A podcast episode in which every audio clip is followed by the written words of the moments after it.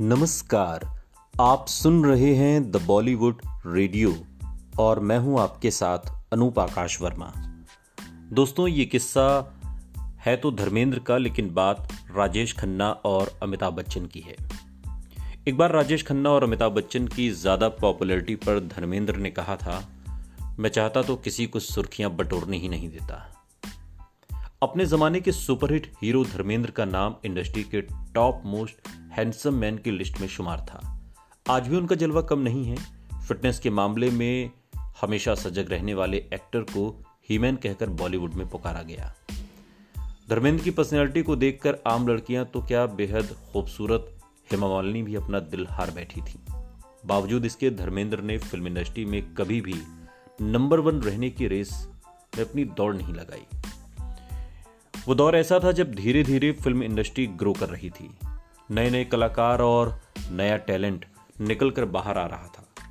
धर्मेंद्र जब पंजाब में अपने गाँव से माया नगरी, बंबई नए नए आए, तब इस ग्लैमर वर्ल्ड में उन्हें एक ही शख्स ने आकर्षित किया था और वो थे दिलीप कुमार। दिलीप कुमार की अदायगी और उनका हुनर देखकर धर्मेंद्र ने उन्हें जीवन भर के लिए अपना गुरु मान लिया था। दिलीप साहब से वो इतने प्रभावित थे कि जहाँ भी जाते बस उन्हीं की खूबियों के बारे में बात करते हैं। आज भी धर्मपाजी के साथ ऐसा ही है। धर्मेंद्र दिलीप कुमार की तारीफ़ करते अभी भी कभी नहीं थकते ऐसे ही प्रभु चावला के शो पर धर्मेंद्र ने एक बार कहा था कि दिलीप साहब उन कलाकारों में से एक थे जो बेहतरीन, शानदार अदाकारी करते थे।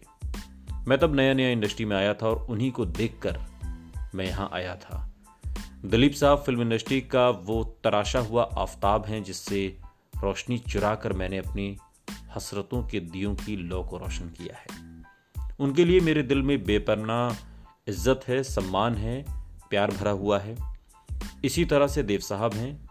ऐसे हैंडसम इंसान का कोई कंपटीशन नहीं है। इस पर प्रभु चावला ने सवाल किया कि उस जमाने में आप इतने सारे लोग थे। आप थे, राज कपूर साहब थे, राजेश खन्ना थे। ये सब थे, पर नंबर वन, नंबर दो नहीं होता था। कोई शहनशाह नहीं था, कोई बादशाह नहीं था। इस सवाल पर धर्मेंद्र हंस पड़े और बोले हाँ मैं मानता हूँ। जब राजेश खन्ना आए थे तो उन्होंने शुरू किया था कि सुपरस्टार हुए। मैं ये देख रहा था।